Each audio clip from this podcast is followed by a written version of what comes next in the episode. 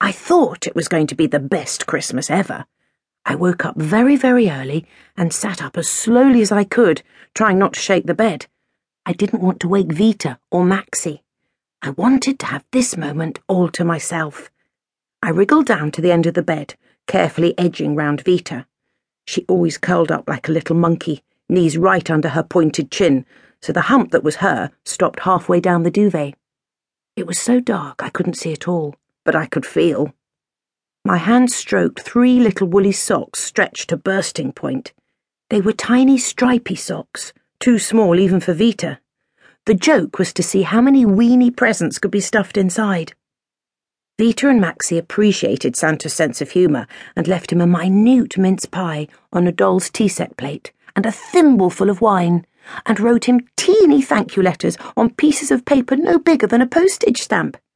Well, Vita couldn't fit her shaky pencil printing on such a tiny scrap, but she wrote, Dear Santa, I love you, and please leave me lots and lots of little presents from your special friend Vita, on a big piece of paper, and then folded it up again and again. Maxie simply wrote a letter M and a lot of wonky kisses. I wrote a letter too, even though I was only pretending for Vita and Max's sake. I knew who filled the Christmas socks.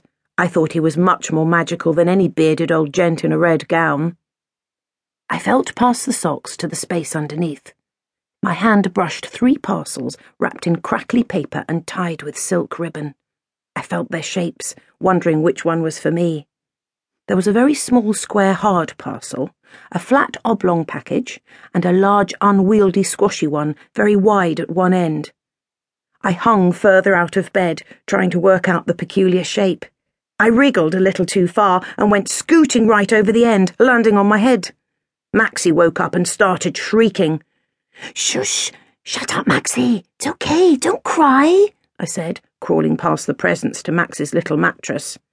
He doesn't want to sleep in a proper bed. He likes to set up a camp with lots of blankets and cushions and all his cuddly toys. Sometimes it's hard to spot Maxie himself under all his droopy old teddies. I wrestled my way through a lot of fur and found Maxie quivering in his going to bed jersey and underpants.